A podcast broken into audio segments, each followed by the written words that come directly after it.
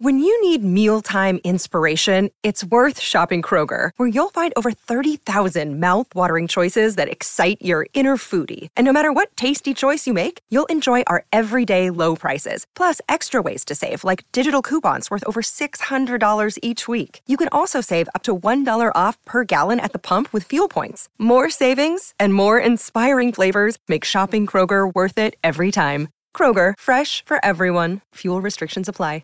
State ascoltando Vedo Brutto Extra. Diario di bordo, 20 luglio 2022. Vi ricordate un po' di mesi fa? Avevamo iniziato a parlare di Sergei Mikhailovich Eisenstein. Precisamente era il 5 aprile 2022. Eh, quanto tempo è passato. Quanta strada abbiamo fatto. Oggi il podcast La storia del cinema sta per essere distrutto e Giulia Berillo sta per conquistare tutto quello che ho faticosamente costruito. Ma ho la soluzione per i fan più accaniti della storia del cinema, qualora ce ne fossero, ovviamente, ho una buona notizia. Per la resistenza, per la rivoluzione. Avete presente che da un po' di settimane a questa parte abbiamo iniziato a registrare questi extra, no? Praticamente una sorta di speaker corner in cui uno di noi soltanto dà il proprio punto di vista su un determinato tema, senza le rotture dei coglioni che possono provenire dalla controparte. Ecco, di tanto in tanto il mio spazio extra sarà dedicato a quello che fu, o meglio, ehm, sarà stato a settembre il podcast La storia del cinema. Quindi partiamo subito col botto. Dove lo abbiamo lasciato il nostro Sergei Mikhailovich Eisenstein, detto Sergio, è il 1923 e il nostro eroe ha appena fatto a pezzi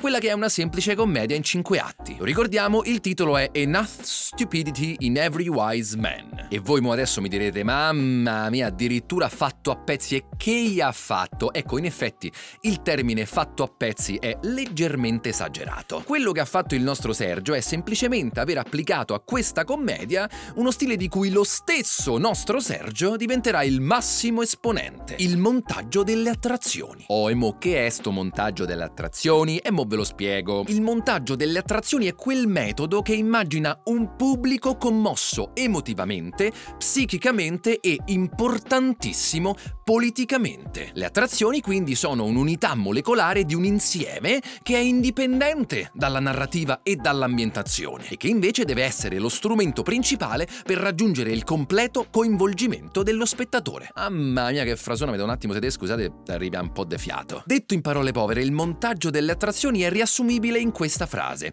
Non me ne frega niente da trama, ve butto delle cose scioccanti lì in mezzo così a caso, basta che rimanete incollati alla poltroncina. E infatti quella povera commedia, passata per le mani del nostro Sergio, riesce a conservare soltanto i nomi dell'autore e dei personaggi. Tutto il resto viene trasformato in un montaggio delle attrazioni. Il palcoscenico mi diventa un'arena da circo e gli attori mi ballano su un cavo steso sopra le teste dei poveri spettatori. Un po' come quegli spettacoli che piacciono tanto alle nostre amiche ecozecche, no? Dove più non ci si capisce un cazzo e più ah, la magia del teatro. Tra queste attrazioni, però, è previsto anche un piccolo filmato intitolato Il diario di Glumov. Ecco, questa è a tutti gli effetti la prima esperienza cinematografica del nostro Sergio. Diciamo che questo esperimento, diciamo che stupisce, ecco. E quelli della Prolet Cult, che ricordiamo è quell'organismo fondato con lo scopo di creare un'arte proletaria per i proletari,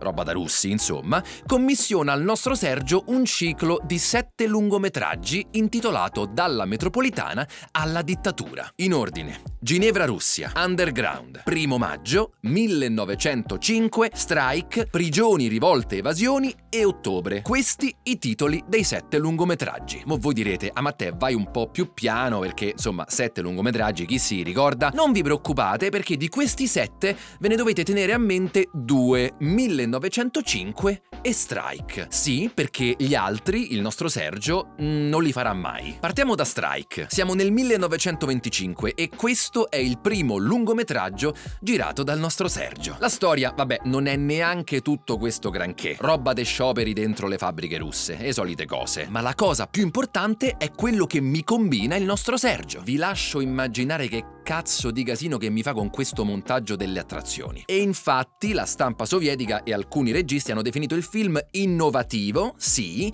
Ma non è che questo volesse dire una cosa positiva. Diciamo che non ci hanno capito un emerito cazzo. E a quel tempo purtroppo in Russia non esistevano ancora le ecosecche, se no altrimenti sarebbe diventato subito un capolavoro del cinema mondiale. Però, insomma, lo sapete com'è, no? Alla fine Sergio è un ragazzo che si impegna, è bravo, è allineato politicamente e qualcosa da fare gliela troviamo a questo ragazzo. E infatti subito dopo l'Unione delle Repubbliche Socialiste Sovietiche incarica il buon Sergio di girare il secondo lungometraggio che abbiamo citato prima. Vi ricordate? È intitolato 1905. La sceneggiatura tratta dei principali eventi della rivoluzione del 1905. La guerra russo-giapponese, la Domenica di Sangue del 9 gennaio, gli scioperi nelle città di Baku e Ivanovo, le rivoluzioni sul Mar Nero e le battaglie di dicembre a Mosca. Capite subito che forse c'è un po' troppa roba da raccontare. Perciò Sergio viene illuminato da una piccolissima idea. Arrivato a Odessa, Eisenstein si rende conto che raccontando esclusivamente la rivolta sulla corazzata Prince Potionkin si poteva benissimo centrare l'obiettivo del lungometraggio ovvero trasmettere il pathos della rivoluzione e l'idea dell'invincibilità delle masse rivoluzionarie. Capito come gli ha imbastita Sergio? Sì, eh, e dai. E quindi finalmente si parte con la produzione. Il film viene girato nei luoghi degli eventi storici di Odessa. La corazzata Prince Potionkin Tavriceschi, quella originale per intenderci, si stava preparando per essere definitivamente smaltita, cioè fatta zompare per aria. E quindi al suo posto nel film è stata utilizzata come set la corazzata 12 apostoli che sicuramente versava in condizioni di gran lunga migliori. Il nostro buon Sergio mi scrive questo film con l'obiettivo di farlo diventare un emblema della propaganda rivoluzionaria. Certo, però, sotto sotto, voleva utilizzarlo anche per testare le sue teorie sul montaggio.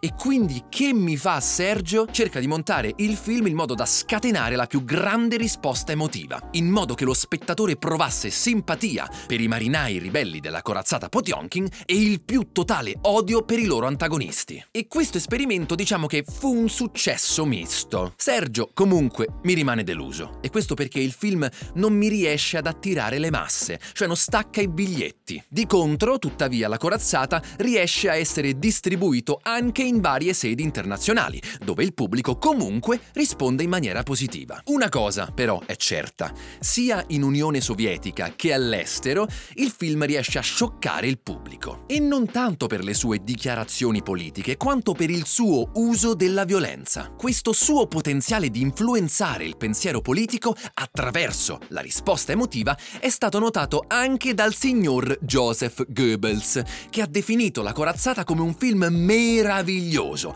senza eguali nel cinema. Chiunque non avesse una ferma convinzione politica potrebbe diventare un bolscevico dopo aver visto il film. Queste sono le parole de Goebbels e te credo che Sergio non è che fosse tanto contento, a tal punto che mi arriva a scrivere una lettera indignata a Goebbels, in cui afferma che il realismo nazionalsocialista non aveva né verità né realismo. I tedeschi come al solito la prendono sportivamente, no? E il film, no, non viene bandito, ma comunque il signor Henrik Himmler emette una direttiva che vieta ai membri delle SS di partecipare alle proiezioni della corazzata. Ultime cose importanti tanti da dire, perché v'ho rotto i coglioni, lo so, scusate. La prima è una citazione del nostro buon Sergio, che ci fa capire molto bene il significato e l'importanza di quest'opera. Quando si parla del Potionkin si osservano in genere due aspetti, l'unità organica della composizione nel suo complesso e il pathos del film. Il Potionkin sembra una cronaca di avvenimenti,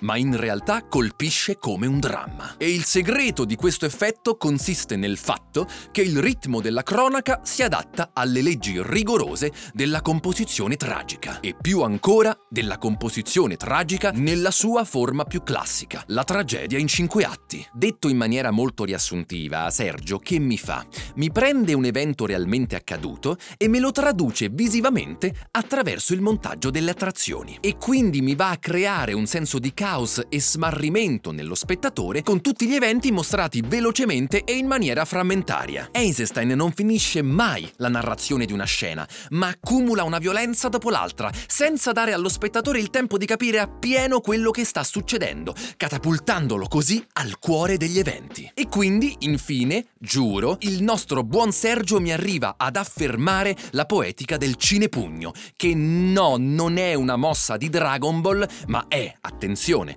la rappresentazione di eventi reali tramite immagini forti, improvvise e capaci di travolgere gli spettatori. Poetica fermamente opposta al cineocchio sostenuto con vigore dal suo collega contemporaneo Ziga Vertov. Oh, abbiamo finito finalmente e ora non vi resta che andarvi a guardare questo film, no? Tanto lo trovate facilmente su YouTube, ma comunque vi lascio il link in descrizione a questo episodio. Mi raccomando, veniteci a trovare sul nostro canale Telegram e anche di questo vi lascio il link sempre qui in descrizione, così dopo aver visto il film potete definitivamente dire che la corazzata Potionkin è una cagata pazzesca. A domani con un nuovo episodio di Vedo Brutto. Abbasso Giulia Berillo. E adesso un bel caffè finito. Perché rischiare di rimanere senza caffè quando puoi abbonarti a Caffè Borbone? Prezzi vantaggiosi, costi di spedizione inclusi, tante possibilità di personalizzazione e l'abbonamento lo sospendi quando vuoi. Decidi tu la frequenza, la qualità, scegli tra le cialde e capsule compatibili e crea il tuo mix di gusti e miscele. Mai più senza caffè con l'abbonamento Caffè Borbone. Tutte le info su caffèborbone.com.